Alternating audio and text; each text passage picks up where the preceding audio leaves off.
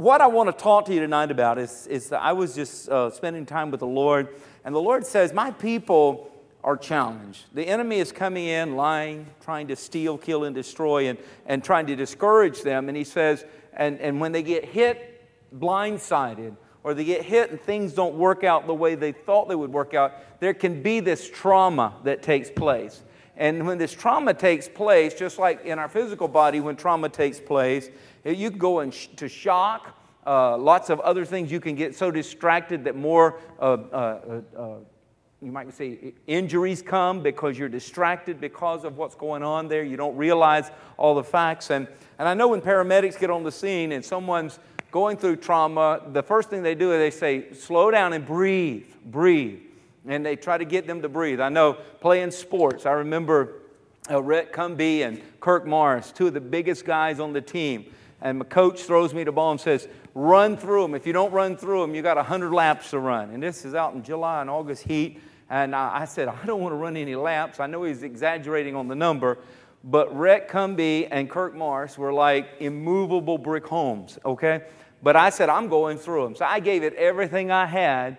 And when I hit those two, going between them with the ball uh, in practice, I stopped dead still. There was no bouncing, there was no movement from them. It was just bam.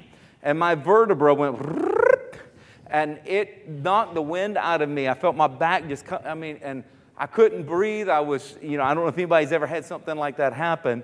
It's a very frightful uh, event. And I remember uh, uh, Coach Fell came over and uh, he grabs me by the, the, the, the, inside of my pants there and starts pulling me. I'm laying back there and he says, Breathe, son, breathe. You know, he's a big guy. And uh, you got to breathe. And, uh, and I'm blue. And finally, I got my air. And oh, what a blessing it was. You got to get back to the basics. You got to breathe. You got to breathe. And the Lord sees what the enemy is doing, and the Lord wants you to be able to get your focus and to get your position back because uh, I learned from that that I had to better position myself because that wasn't the last time I had to try going through Kirk Morrison and Rhett Cumbie. And the good thing is, the next time I went, I went through them because I learned I don't meet shoulder pad to shoulder pad. I had to go lower those big guys, I had to get under them and go lower, and I was able to get through them. Uh, so, what the Lord wants you to do is get through this opposition, get through this hard time, get through this struggle. There's somebody here tonight that there's a struggle going on in your life. There's opposition that is coming against you. There's a heaviness, a sense. There's a heaviness that the enemy is trying to pressure, pressure you with and uh, there's trauma that you're going through, and, and, and the enemy's wanting you to lose focus, get distracted, so that he can take you out. But God says, You're not going out. God says, I'm going to give you instruction, I'm going to give you encouragement, I'm, I'm going to show you the way up, and I'm going to show you the way through this thing.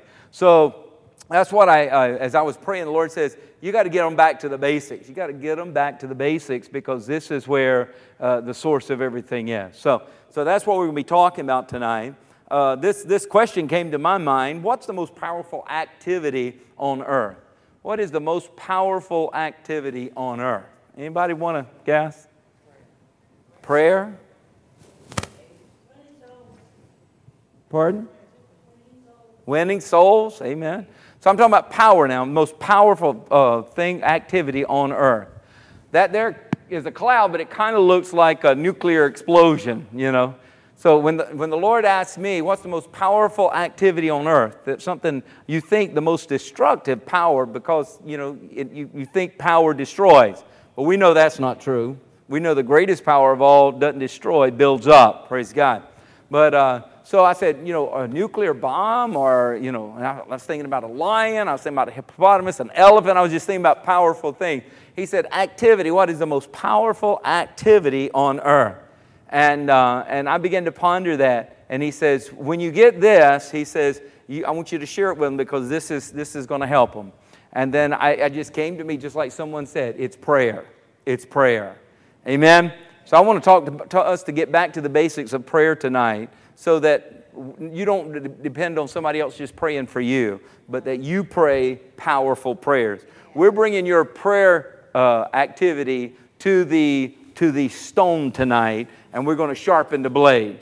Okay? It's not that you don't have a prayer, uh, you might say a, a, prayer knife, a prayer sword. Uh, it just, let's sharpen it a little tonight so it cuts a lot easier. I was watching one of those uh, survival shows where this guy and his son goes and tries to survive and show you how what you can eat when you don't have food and how you should uh, you know make your way around uh, mountains and through jungles and so forth and he said the most dangerous thing out there with people going through the forest like that uh, is the having a dull machete is it a machete a dull machete he says more happens uh, uh, in accidents by having a dull one. So every morning, he said, before you get going, you take the time and sharpen it. And he showed you how to sharpen it and uh, so that you could cut your way through what looked like the opposition to get to your destination. So we're going to bring our prayer up for sharpening tonight. Kind of like when we were cutting the trees down on the property back here where the building now is. And uh, we went and bought a brand new, brand new chainsaw what kind of chainsaw was that? Stihl. Stihl chainsaw. And that thing would go through trees like butter. It was just amazing.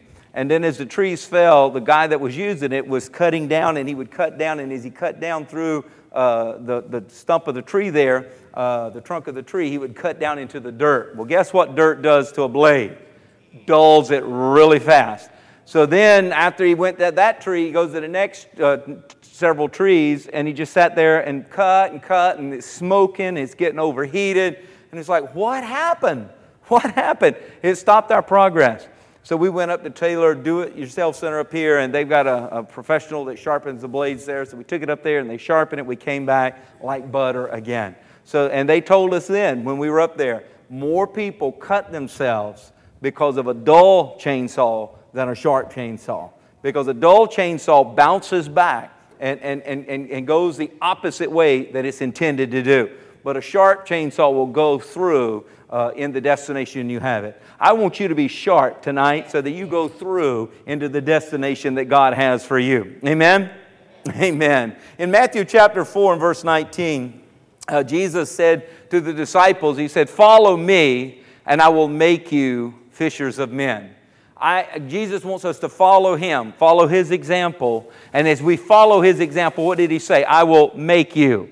He wants to make you tonight. He wants to make you a fisher of men. He wants to make you into greatness. He wants to make you to fulfill the destiny that he has for you. How many feel like you're on the potter's wheel and you're going to let the, uh, Jesus, the potter, go ahead and make you into the vessel of honor that he's created you to be? How many is willing to yield your life to him to do that? How many of you feel like you're still spinning around? He's still wetting his hands and he's still working out some kinks. He's working out some lumps. He's working out some spots. How many of you have ever watched a potter and it didn't get quite the way he wanted it? And would take it and he would slam it back down on the wheel and make it a big plop, a, a, a clump of clay again. And he kind of like began to start all over. Sometimes if it had air pockets in it and all, he would take and he'd beat into it to get it together. Anybody feel like you're on the wheel, then going through some of that? Well, just be encouraged. God's dipping his hand in the water and he's gonna, he's just gonna make you into this perfect uh, vessel of honor that he's called you to be.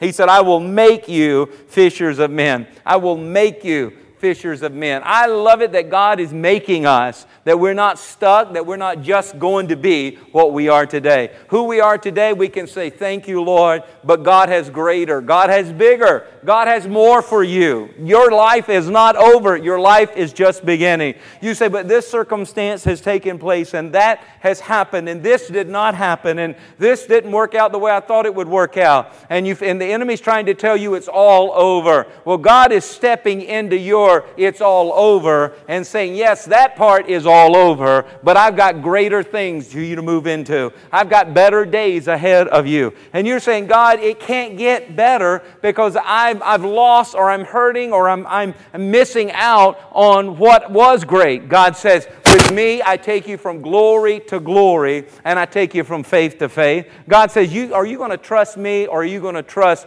the limited thinking that you have? He says, If I say I've got greater for you, you need to go ahead and put a smile on your face and say, I don't know how you're going to do it, God, but I'm going to stay in the vehicle with you. I'm going to follow you. I'm going to let you lead me into all that you've created for me. In Genesis 1 and 28, then God blessed man, and God said to man, Be fruitful and multiply and fill the earth and subdue it and have dominion over the fish of the sea and over the birds of the air and over every living thing that moves on the earth. God says, I've created you to bless you. I want you to walk in blessing. I want you to be fruitful. I want you to multiply. I want you to exercise dominion and subdue. He says, I've created you to be the head and not the tail. I'm here to encourage somebody tonight that's been going through something. I'm here to help you sharpen your blade that you can cut the opposition away. You can see clear to move on in what God has for you. There's a next day, there's a new day, there's a next step, there's a new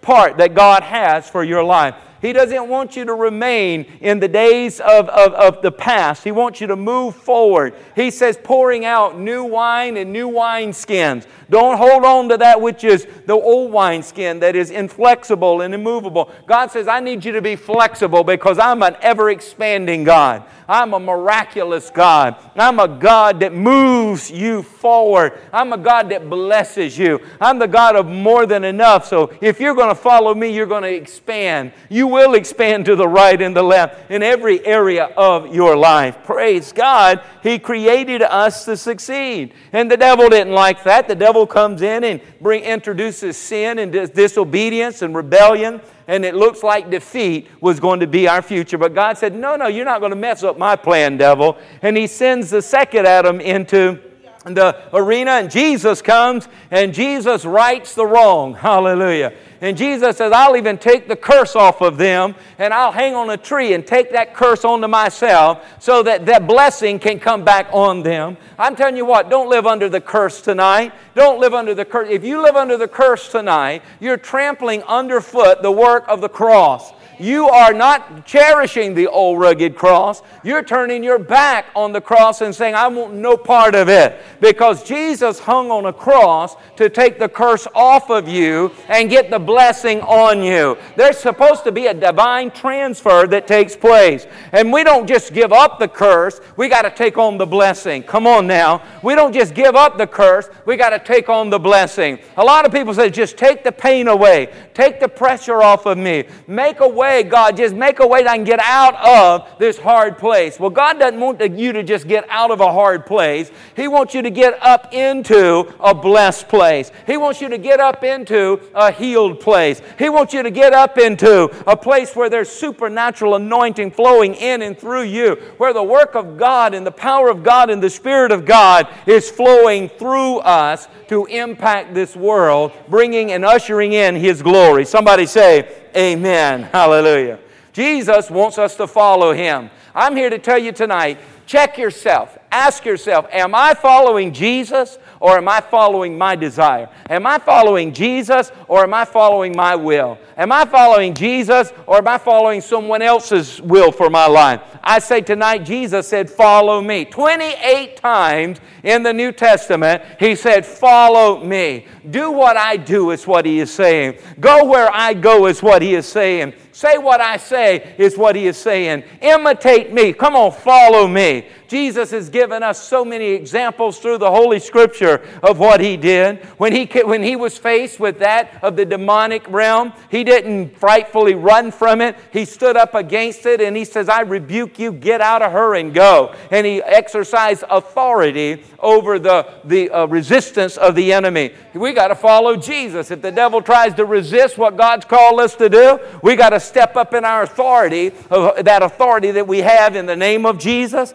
that authority that we have in His righteousness, that authority that we have by His blood, that authority that we have being filled with His Spirit. We got to step up in that authority. And we got to say, Devil, you're not going to do this. You're not going to walk and just trample underfoot anything in my house and in my life. You got to go. And if the devil starts talking just like that demoniac eh, tried to rise up and speak and take over the, uh, the attention and distraction while Jesus was teaching, what did Jesus say? Jesus wasn't afraid and said, Oh, get out of here, get out of here. He said, Shut up and sit down. Shut up, sit down. And I'm telling you what? The devil shut up too. You got to rise up in your authority. And when the devil starts talking to you, you got to say, Shut up, devil. I'm, I'm not putting up with this. You're not saying that in here. In this house, we're blessed. In this house, we're going to live and not die and declare the works of the Lord. In this house, we're healed. In this house, we've got more than enough. In this house, we're going to advance the kingdom of God. In this house, our kids are going to serve the Lord. In this house, we're going to operate in the love of Christ. In this house, we're going to walk in forgiveness. In this, you just say, Devil, you shut up and go and preach him a sermon. It's not going to do him much good, but it'll do you a lot of good. I can promise you that. Amen. Satan knows that if you and I uh, get into conversation with God, then he knows he's doomed. He knows that if we get a direct line with God and we learn to pray and we don't uh, find, let him distract us from going back to our time in prayer, he knows he is doomed. Because what God, as God is speaking to me to speak to you now, it's the same thing the Spirit of the Lord saying to you. See, just like there's radio waves in here right now, and if you got a right tuner, you can tune into the frequency and you can hear what a country station is playing right now. You can hear what a rock station is playing right now. You can hear what some symphony is playing right now. You can hear a talk show, uh, whether they talk in politics or talk in sports or talking finances. All of that is going in this very room that we're in right now. And if you'll tune into the frequency, you can hear it. It's always going on. Well, let me tell you what God is always speaking. God is not a God that He has to sit down and focus and come up with a conversation like we do. God is God. He is the Word. Jesus is the Word. The Word is always, always available. All we got to do is tune in to the frequency. So if you'll tune into the frequency, it probably won't be Pastor Tim's voice because I'm just being the speaker right now. Just like this PV uh, uh, um, uh, monitor, it, it has a little harder sound than some of these other speakers that we have. It's a little more piercing because it's a PV speaker. But if I put another, say a Bose here, it's going to have a little different sound of what's coming through it because it's just the instrument that the, the, the, the vibrations uh, that is coming through, that is coming and, and moving upon your sensory of your auditory nerves that is giving you the sound that you hear uh, in your ears. So I'm just, I'm just that PV mic right now, that PV speaker right now. If you'll tune into the frequency of God, you will hear God saying, just like I'm saying right now, because I'm tuned in. He says, I love you. He says, I know things haven't worked out the way you had hoped they'd work out. And the devil's telling you it's my fault. But I'm here to tell you the devil is against you. The devil is trying to destroy you. The devil wants you to think you're powerless. The devil wants you to feel like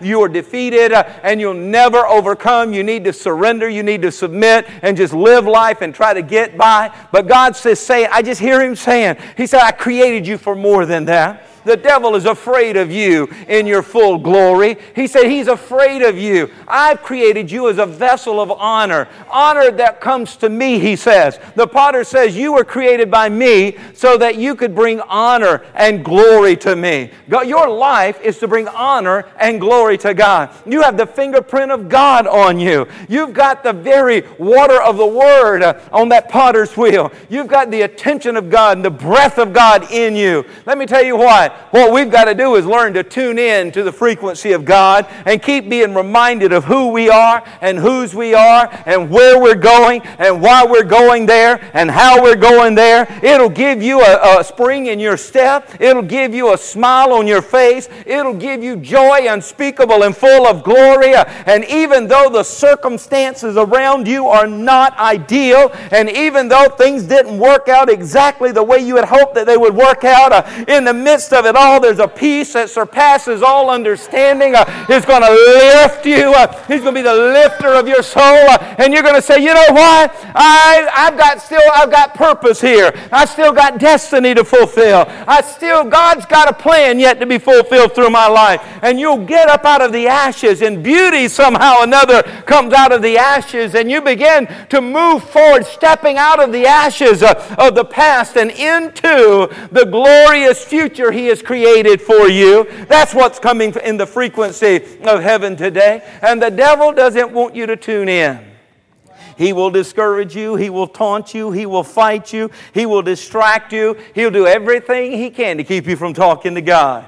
He's tried his best to get you to just move on and not stop and learn how to talk to God.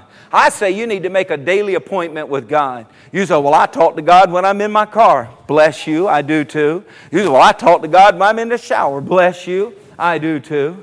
You say, Well, I talk to God when I was walking down the sidewalk from one block to the other, when I'm taking a break at work. Well, God bless you, I do the same.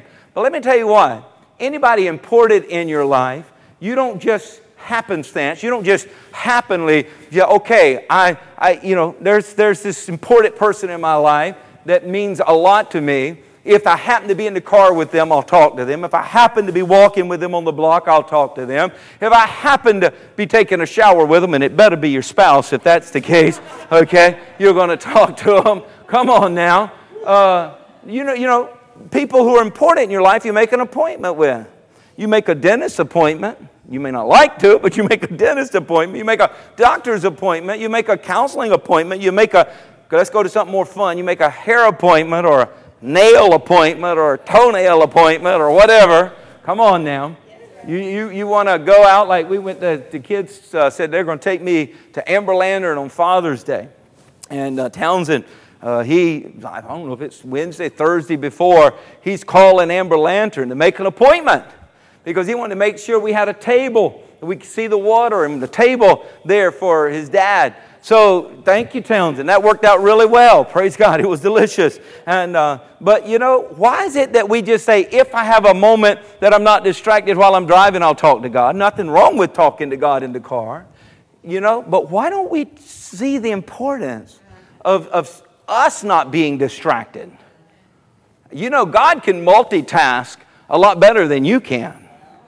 And if you are only talking to God or listening to God when you're multitasking, you might not be hearing as clearly as you want. I mean, the disciples are with Jesus three and a half years. I, I know Caleb was telling me just uh, this, uh, I think it was lunch today. He says uh, he, he's working for us now. Can you imagine? A 10 year old working in the corporate office. And he says, uh, I get over there and I put my, my headphones on and he's entering data into a data system. And so he said, I put my headphones on and I listen to my praise and worship music. And he says, I sit there and I start working. He says, It's like, Dad, it's like in 10 minutes, it feels like it's time for lunch.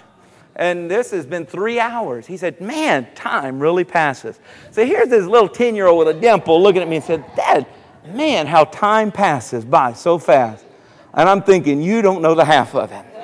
You just get a little bit older and your days become like hours, and your weeks become like days, and your week your day, weeks become like days, okay, and your months become like weeks. I mean, it really speeds up. Anybody know what I'm talking about?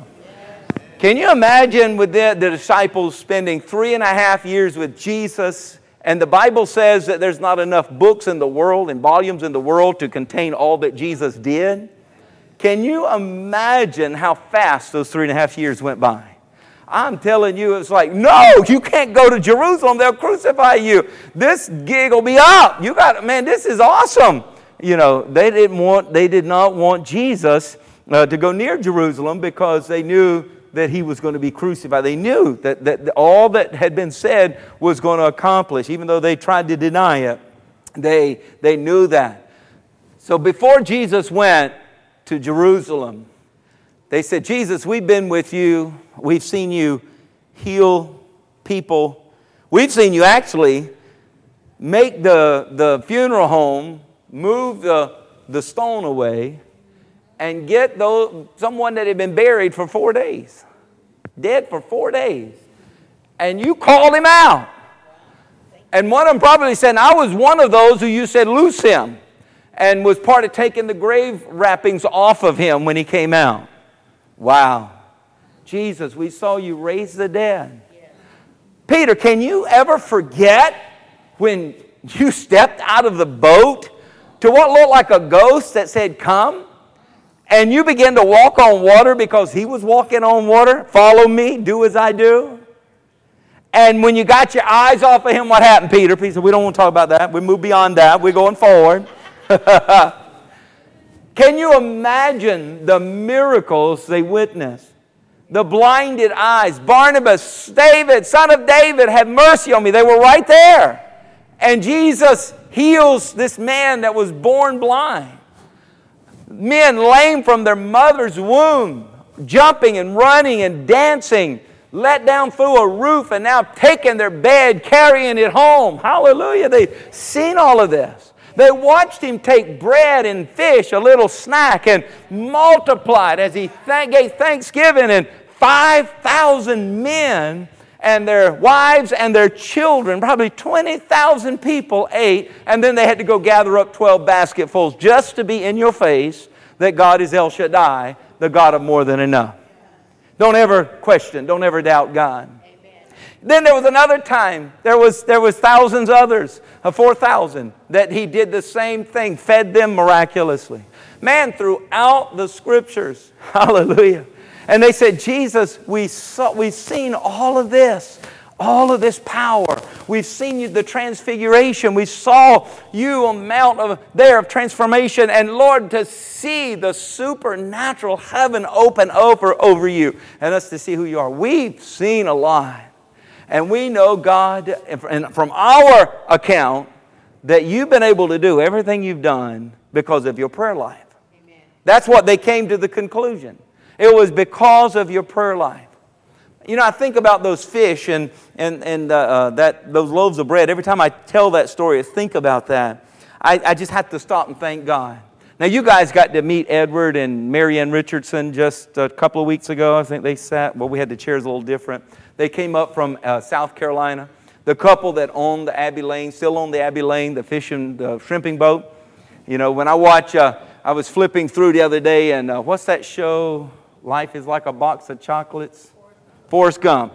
That was uh, on, and I was just flipping through, and it, it was, and, and, when it flipped by, he was on the shrimp boat, Bubba Gump shrimp boat, you know, and uh, and he, you know, he was just standing there, and it was going. I don't know whatever, I, and all this happened. I flipped on by, but but I, I remembered again, you know, that Edward Richardson, that gentleman that was here, said I was in prayer. I was in prayer, and while I was praying that Saturday morning, getting ready to go out on the Abbey Lane and do this thing that I loved on the side on the weekends of uh, fishing for shrimp. He says, I pray. And the Spirit of God says, I have a minister that I'm raising up to preach the word. He's in Bible college. And I want you to take 10% of what you get today, what I give you, and I want you to send it to him. And uh, in confirming the story while they were here, uh, Marianne, she was the one actually wrote the checks, what she was telling me. And uh, so when he got back and the shrimp that came in that day, weighing in at market value, separated the large shrimp, the medium sized shrimp, the small shrimp, they do by count. Uh, and then they, they, they took and weighed them, gave him his money. And then he goes and tells Marianne, he said, his wife, he says, I want you to 10% to the penny she said, Well, we're going to round it up. She said, I like, I like even numbers. He said, No, to the penny. She said, Well, let's just make it, you know, an even something. She, he said, No, God told me to give 10% to the penny to him. So she wrote the check for $101.02. And she said, I felt foolish. She said, everything in me, I like things in order. She's what she was just telling. She was in our home this uh, two weeks ago. She said, I like everything in order. I like everything balanced. I, and here I'm writing a check for $101.02. How silly is this? So they felt like they had to write a letter to explain. She felt like he had, she made him write a letter, uh, and she actually wrote it for him uh, to explain why it was such an odd number, that it was this shrimp thing. And when I got it, she did not know, and they did not know, that 400, 300 something miles away, I've been praying in the, in the Houston chapel down in the basement of the boys' dorm and up in the attic of the boys' dorm. I'd been walking and talking to the Lord because I had a need. I had a need. And I had a need for $101.02. That was my car payment. And here, this check from prayer meets this guy with a need from prayer, and they come together. And God made it happen. And so that I would never forget, so that I would even stand here and encourage you, for four years, they would send that check every month. They would send me a Christmas gift, and they would write two checks 10102, 10102. She told me just two weeks ago, with our family sitting there in the living room, how foolish she felt in doing this. But she said, Edward is hard headed as they come. He said, Hallelujah. He said, Amen. He doesn't say a whole lot, but he's, oh, amen. He's hard. He said, when it comes to obeying the Lord, I want to be hard headed. I want to be, I want to be stubborn. I want to do what God tells me to do. And I just, yeah, I just thank them again that here they are in their late 70s and, and, and, and still serving the Lord. I'm just there thanking them because that, that God used them to, to, to etch in me something that the circumstances of life has never been able to cut out of me. Hallelujah. You can trust God. You can trust God. If he can bring enough brainless shrimp into a net, some of the fat ones and some of the little ones and some of the medium sized guys, just in the right number, that when that market value was at the uh, fish market for that weight and that amount at that moment when that Abilene pulled in and docked and unloaded, that to be to the penny of what I needed, God says, I don't want you to ever, ever worry about this again. I'm a God that will meet your needs according to my riches and glory. And I'm here to tell somebody tonight that you may be in a tight spot. You may be being challenged and you may it may not look like it can work out. Well, what you need to do is quit looking on the vast horizon of what seemingly is nothing. What you need to do is get into your closet of prayer and you need to start talking and to your heavenly Father. And as you talk to your heavenly Father, there's going to be somebody or something else happening because of prayer somewhere else. God's going to make the connection and when God makes the connection, let me tell you what, it's going to be on the right day, at the right time, for the right amount, in the right way that you could have never worked it out on your own, so that when you walk away from that, you'll say, To God be all the glory, to God be all the praise, to God be all praise for this provision. Oh, that we would start bragging on God. Sometimes we want to take a, a miracle of God and tell it in such a way it makes us look smart or makes us look like we're all of that. Let me tell you what. What you need to do is just bow back and say, I'm not here for my glory. I'm here for your glory, God. Lord, I'm not here. I, my name don't need to be lifted up. Your name needs to be lifted up. I've not died for anyone. My blood is a sinful blood outside of you, Christ. You've redeemed it. You've washed it. You've made it pure as white as snow and pure as wool. Lord, because of your righteousness, I am now righteous. But outside of you, I'm filthy and I'm dirty and I'm undone. Outside of you, I have no hope of eternity with, uh, with you, Lord, only an eternity of damnation. Outside of you, I don't have any real strength. But Lord God, as I hide myself in you, as I hide myself in Christ, then whatever comes my way, you get the praise. Whatever comes my way, you get the glory. Come on now. I believe if God knew He could get more glory and more honor through His workings in and through you, that I believe we would open the gates to see more of Him flow in and through us. We need to say less of me and more of you. We need to say less of me and more of you. I'm telling you, we need to say less of me and more of you. Wouldn't it? The disciple says, It is my prayer that I would decrease, that he might increase. Come on, Lord. We just want you to increase in our life. We want people to see you in us. You know, when you meet people and it's all about you, and it's all about your circumstances, whether they're good or bad, and it's all about your life, whether it's good or bad, people get to know a lot about you, and there's nothing wrong with that. But what I'm challenging myself, and you may not need to challenge yourself, you may be already there, but I'm challenging myself that when I leave a conversation, it's okay that I can brag on God's goodness in me and, and the good things and give thanks for this and that. But I want them to know more about the Lord. I want them to feel like they've been in the presence of the Lord. I want them to know more about His goodness, more about His kindness, more about His forgiveness, more about His power, more about Him. I just, I just want to do that. And I want to do it in such a way without preaching and hitting people so hard with, with all the religious talk. You know what I'm talking about? Because when I do that, their eyes cross. When I start doing that, their eyes cross and, and they go, oh, I got a text. Oh, I got a, and their, their phone's not vibrating.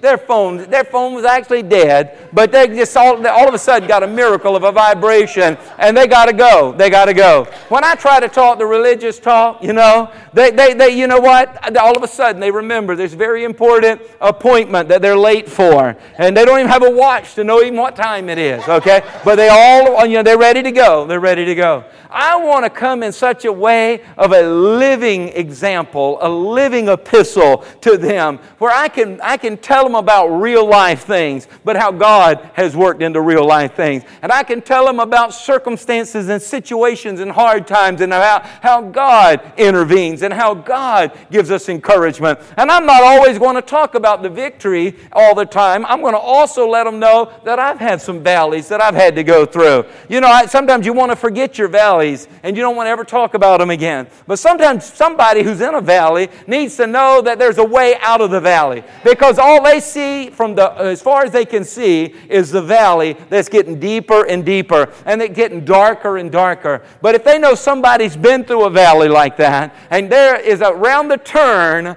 there there is a gate that's going to bring you right up out of this valley. That will encourage them. That will strengthen them. Don't stick with the story of you in the valley. You make sure you take them through the valley and out of the valley of the shadow of death. Come on now. We need to learn to help one another. We need to encourage one another. Praise God.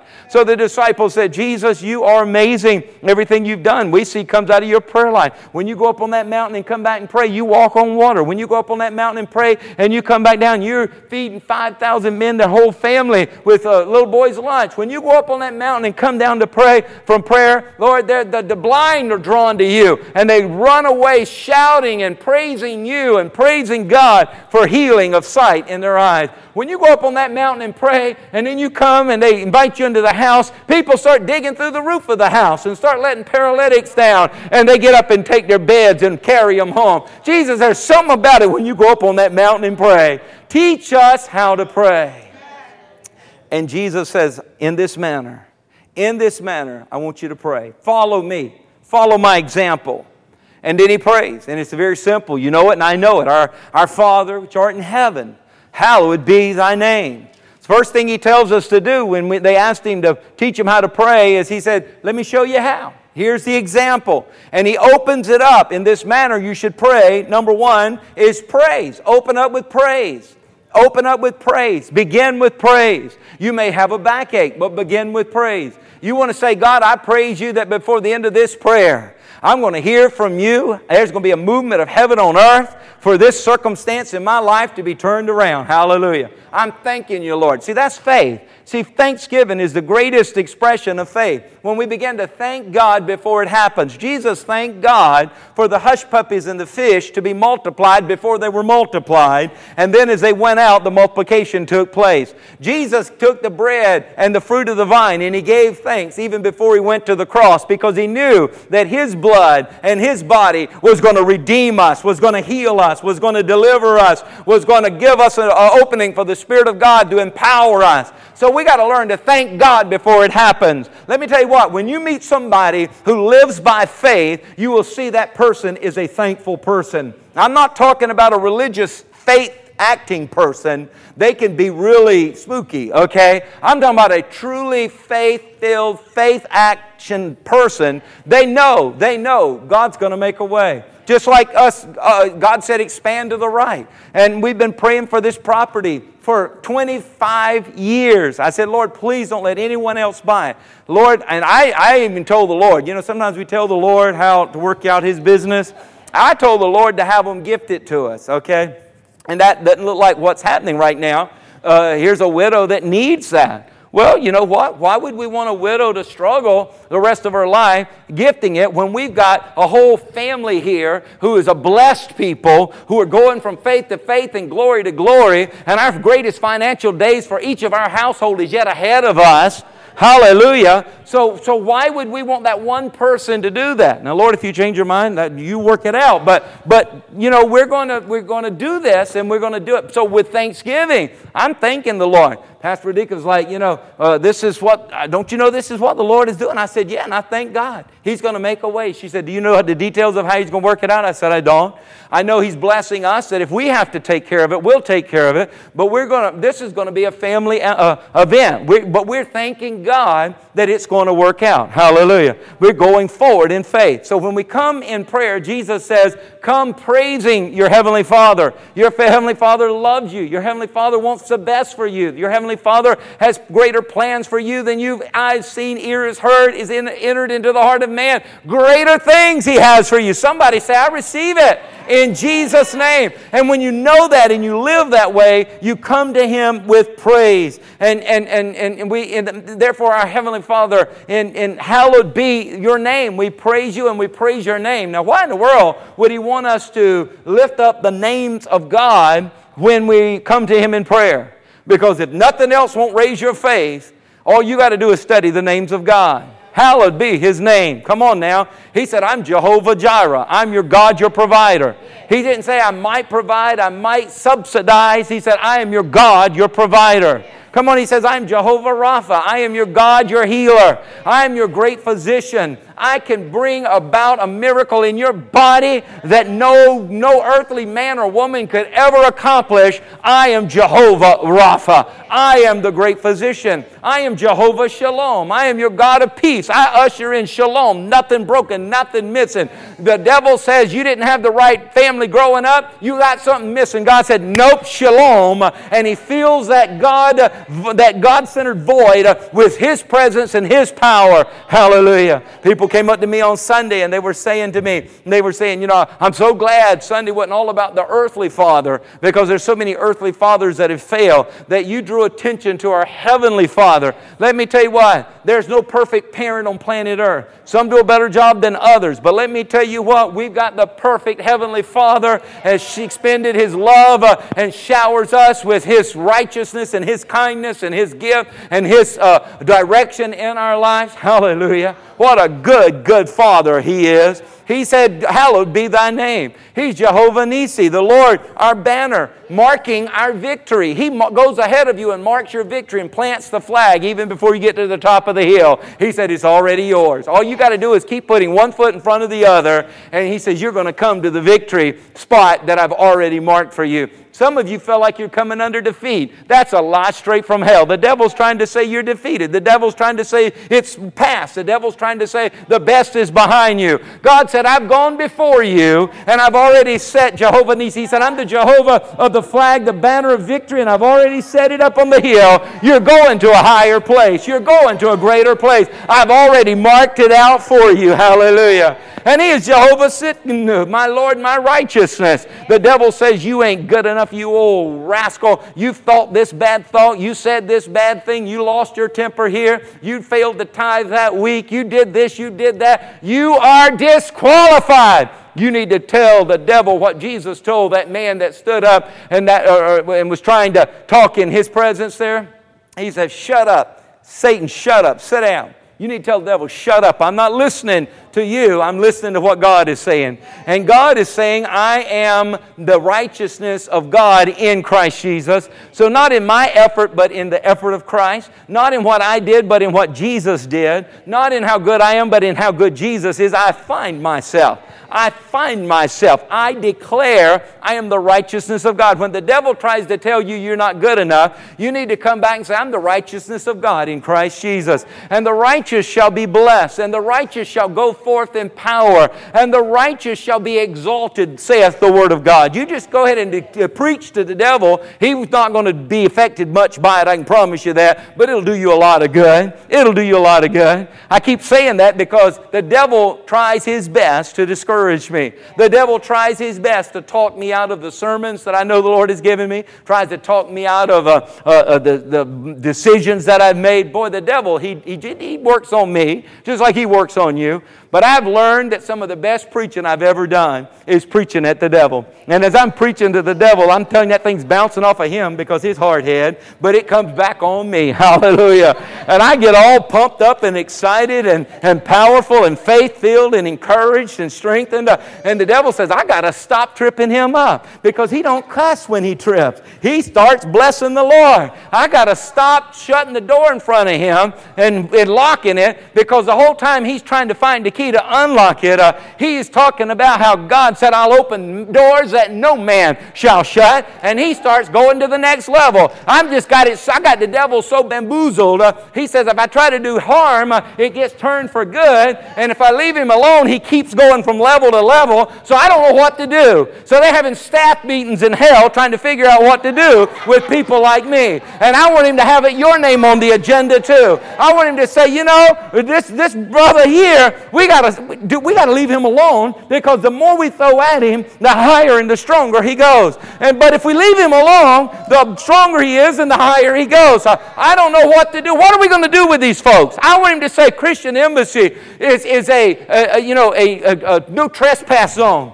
They, they got it up there and say, see that building with all those columns? You gotta, they got the X there, you know, like the mark through it. Don't park here. Don't, no trespassing here. And I can hear some of the hard-headed demons, you know, as rebellious as they are, you got a lot of them, saying, you know, but if we leave them alone, they're going to take over the world. They're going to turn the world upside down, like happened back in Acts chapter 2, if we leave them alone. And then other one saying, but if we keep messing with them, they just get stronger and stronger, and every stone we throw becomes a stepping stone for their next level. Hallelujah.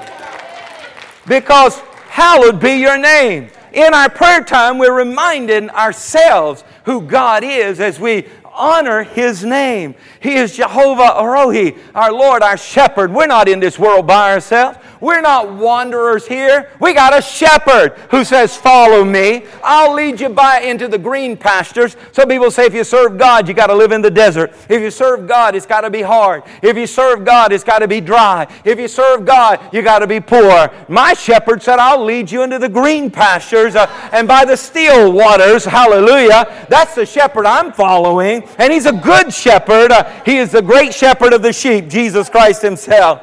Jehovah Shema, the Lord is there. The devil will say, You all by yourself. Devil, you a liar. Let me tell you, his name is Jehovah Shema. He took on, that man took on that name. His mama named him Shema. Didn't realize she was prophesying over him. And then when those Philistines came in and they were going to take their pea patch over and take all that they had worked on for all of the, of the season, and they were going to come in and run the farmers off and steal their harvest, there was one man named Shema. Said, I ain't going nowhere. And all the other farmers said, You got nothing nothing but a stick in your hand, a cow's goat in your hand. That's all you got is a sheep's goat in your hand. Uh, what are you going to do? They've got weapons, and that's a mighty army. And he says, Enough, enough. Shema. And basically, he was saying, My God is with me. My God is here. And if God be for me, who can be against me? I pray that some shamas would rise up in this house and say, I might not have nothing but an ox goad in my hand, uh, but if God be on my side, you let every Philistine, you let every Amalekite, you let every Canaanite, you let every demon of hell come against me, but I'm not going anywhere. This harvest, I work for this, and I'm taking this harvest. This harvest is mine. And the Bible says they came came in, the great horde of the soldiers and the military men came in, and that one man with the presence of God defeated and ran off every one of them, and the harvest was saved. That was a mama that had some faith. That was a mama that said, when that baby was born, let's name him Shema. Let's name him after the name of God, the Lord Shema, Jehovah Shema, where God will never leave us. God will never forsake us. There's not even a shadow of turning with him. Hallelujah. Somebody needs to be encouraged here tonight because you feel like you're in a quiet place. You feel like you're all by yourself. No, you're not. You need to stand up where you're at and you need to put your foot down and say, Hallowed be thy name, Jehovah Shema. You're right here with me. You've not left me. You've not forsaken me. Actually, you made a, you got a plan of escape. You got a plan in, out, and over and through this one way or another. So I'm not looking to the left or the right. I'm looking to you. I'm looking to you. Be encouraged in that tonight. Hallowed be thy name. El Shaddai. You're the God of more than enough. There's going to be 12 baskets left over when it looked like it was an impossibility. Somebody's moving up to the next level. I don't know if you're moving into a house. I don't know if you're moving into another business. I don't know if you're moving from, from uh, work to retirement, but somebody's making a big move coming here. And, it, and the paper shows, on paper, it shows there's not enough. On paper, it shows you might get by on the, the skin of your teeth, it may say. You might get by. But you're going to come in prayer right now and say, Hallowed be thy name. Your name, you are El Shaddai. We're going to have 12 basket loads of, of full over after this. You're going to take the, my lunch, my little lunch, what I do have, I give it unto you, and you're going to multiply it supernaturally. Somebody needs to start praising Him. You begin your prayer with praise. And if you do that, you will automatically, by default, do away with your whining session that usually follows. How many of you, and I'll be the first one to raise both hands, have whined to God a lot? One, two, three, four, five, six. Oh, come on. Yeah, there's some honest folks back here. You whine to God a lot, okay? You follow Jesus' example of what he's showing us, you won't be whining because your faith man will rise up and kick your whining mouth into teeth and say, Shut up. You give some praise. You begin to declare. You begin to decree. You call it that which is not as though it be, and you stand by it. You don't just do that when the music feels good. You don't just do that when the circumstances look good. You got to call that which is not, which means it's not there. You're not feeling it. It is not happening. You are in the desert, but you stand there and declare the river will run forth out of the rock and the flowers will bloom. And let me tell you what, the power of your words can turn your situation because they come from the abundance of a heart that has faith in God, and faith pleases God. There's nothing, no other way to please Him. Hallelujah. So let me see. Yes, yes, I got just a minute here. So let's get our let's let's pray praise Him. Start with praise. Second thing here is got to get your priorities straight. Ask God for His His plan, His desire, what He wants for your life. Your kingdom come, your will be done on earth as it is in heaven. Not my kingdom, but your kingdom. Not my will, but your will. Take on Jesus' heart when he said to G- uh, God, his father, in the, in, the, uh, you know, in the garden there that night, when he said, You know, this is a hard cup to drink, Father. He said, But not my will, thy will be done. Let me tell you what, let's stop living for us and start living for him. You can trust him. Without him, you wouldn't, you wouldn't be alive today anyway. So you can trust him. Let me say it again. Without him, you wouldn't be alive today. You can trust him. So if you can trust Him in the areas that you really don't have any control because He's given you life, why can't you trust Him in this life? God, not my will, your will. God, whatever I do, I want to do what you've called me to do. I want to put my hands to what you've called me to do. And you say, Well, I just want, I want to make good money. I mean, God's got throughout the scripture, you're going to have more than enough if you do it His way. You're going to have an inheritance for you and your children, your children's children, and an El Shaddai abundance from Him to help meet the needs around you, right? So, is it that you want, you want money just to go and, and spend it on your flesh? Is that what it is? Is why you want Him out of the picture? Study the life of the rich and famous without God and see how that life is. There's destroyed families, there's, there's addiction, there's Nobody can trust anybody. They live in paranoia. That's not, that's not the blessing of God. The increase that God gives to us comes without sorrow. Comes without sorrow. Hallelujah. So trust God. Say, not my plan, your plan. What's your plan for me? Now, it's going to be to bless you. It's going to be to increase and multiply. It's going to be be fruitful because that's His plan. But it'll be done His way in righteousness with integrity and honor. Amen? And then the third thing, provisions. When you pray, God, God wants you to talk to Him about your needs. Give us this day our daily bread. Thank God for His daily provision. Say, God, I take on, I hear what David said. He's young. He's been young and he's old, and he's never seen the righteous forsaken or a seed begging for bread. Lord, I know you're going to, you're to take care of today. You're going to take care of today. So I want to thank you. I bless you. I praise you for provision. And then you want to uh, take the time and, and, and, and forgive. You need to forgive others daily. How was Jesus so powerful when he came off of the mountain from praying? Because any, any insult, any attack, any lie, any assault that had come against him, he gave it to the Father. Because, you know, he was human too. When they, you hit Jesus, he hurt. He was, he was in the body just like us. So you know the attacks and the abandonment and the lies and all that the devil did had to hurt. He just went and he just, he, he just forgave others. He forgave them. He did not hold on to unforgiveness. Forgive us our debts as we forgive our debtors. You got to release those. They, in the flesh, they owe you something. They owe you an apology. Let me stop right there because that's a big one. They owe you an apology. And you're going to hold them to it because of the principle that they're not going to get a free ride because they'll do this to other people. So now you're going to step out of the will of God and hold on to unforgiveness and allow a spirit of bitterness, demon spirits of bitterness, to take root and start flowing through your life. Come on now. Because if you refuse to forgive, it puts you in a position where you can't be forgiven. You stepped out of the whole plan of God. Because had He not come to forgive us, none of us would have a plan of salvation. Amen.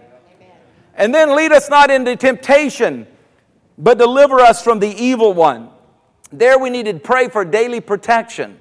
Because when you really uh, peruse that Greek uh, text there, and it's translated here, and do not lead us into temptation like God's going to lead us into temptation. Here's what he's saying as you're leading us, and it's parasimas is the word that's translated there, it means a putting to the proof. You're going to be challenged for what you believe. You're going to be challenged. And as he's leading us in his way, we're going to be challenged. And he says, Deliver us from the evil one. Everything that every challenge he brings, the devil brings against us, because we're being put to the proof, parasimas, we're being put to the proof he says, you, I pray God, I'm leaning on you to deliver me from the evil one. So the good news is, you stand up for God. Some people say, oh, you gotta, you gotta live under the radar, Pastor. You gotta live under the radar because you don't want demons and the devil after you to live under the radar. Let me tell you what, live under the radar. When we've been called to usher in the glory of God to fill this earth as the water covers the sea, live under the radar. When Jesus came and hung on a cross and went to a whipping post and allowed a crown of thorns to be put on his head and nails in his hands and nails in his feet and a sword and a spear in his side. Why? Now, hang on. You go, we're going to uh, try to live under the, the radar. Man, I'm here to tear up the radar system. I'm here to tear it up. I want to make do as much damage to the kingdom of darkness. I want to plunder, go through the gates of hell and plunder and bring out every bound person that is bound that don't know Jesus Christ. I want to bring the light of hope to them. Every person that is in bondage uh, to demon spirits, I want to see them set free. Uh, I want to see the chains of darkness fall off of them. I want to see their families and their lives turned around. Live under the radar Come on now, we've only got so much of a life to live, and we need to make as big a splash as we can while we're here to advancing the kingdom of God. Somebody say amen. And you don't have to worry about the devil. Here in this prayer, Jesus said, This is how I pray. He says, I pray to my Father that as I am being put to the proof, as I'm following your will, and the devil's trying everything to test me and to make me stumble and make me fall and ambush me, I'm trusting you to deliver me from the evil one. Hallelujah. And in that, he goes on, For thine is the kingdom and the power and the glory forever. Amen. So we begin and we end with praise.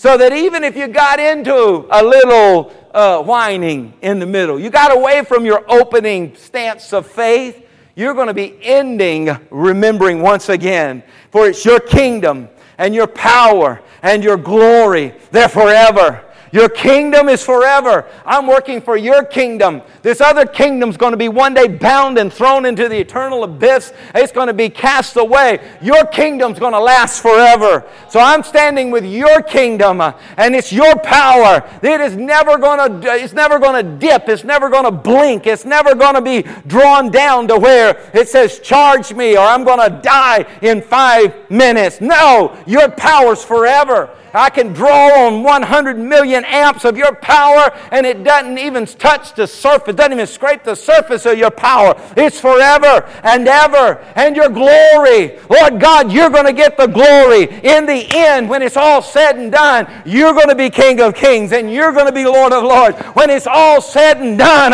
it's going to be God is the winner. God is the victorious one. I'm on the winning side. Hallelujah. So how can I not leave my time of prayer popped up and ready to go. Hallelujah. Begin and end with prayer. Hallelujah. Jesus said, Follow me. Follow me. Follow my example. You want to know how I've been living as victorious as I've been living in this human form? It's prayer. So he taught the disciples, and he's teaching us the basics. Breathe, breathe, the basics. Get it right. And let me tell you what, you'll come out of every day. Prayer is the most powerful activity on earth. I know the Holy Ghost is the most powerful force on earth, but your prayer time will open the gate or close the gate as to whether you're going to let His power flow through you. So, the most powerful activity on earth is prayer. I encourage you this evening, I encourage you through this week and the weeks to come let prayer, not that religious stuff, but that just basic, simple understanding of this communicating with God and coming to God daily, let it become that priority in your life. Amen? Amen. Come on, let's give God some praise in this house. Let's stand together. Hallelujah. Lord, we're going to take advantage of this blessed uh, activity you've given us right now, Lord God, as we come to you thanking you and praising you for your word that we received tonight. I thank you, God, as the seed of your word has gone forth, that it is now fallen into good soil. Lord God, and that good soil is receiving it, that good soil is letting it get rooted, that good soil is understanding it. And Lord, your people, God, are going to see the, the fruit of 30, 60, or 100 fold come to manifest in and through their lives. Their lives are going to be stronger because of the seed of your word. Their lives are going to be more fruitful fruitful because of the seed of your word. Their lives are going to be more joyful because of the seed of your word. Their lives are going to have more of your goodness in it because of the seed of your word. Their lives are going to have more faith coming forth as fruit because of the seed of your word. Their lives are going to have more patience, Lord God, coming forth as fruit because of the seed of your word. Let the seed of your word bring increase. Let the seed of your word bring miracles. Let the seed of your word bring forth that which has been sown to do to bring heaven on earth. Hallelujah. And we do pray, Thy kingdom come, thy will be done on earth as it is in heaven. Lord God, we thank you for it is your kingdom and your power and your glory that is forever and ever. And the people of God said, Amen. Amen. Hallelujah.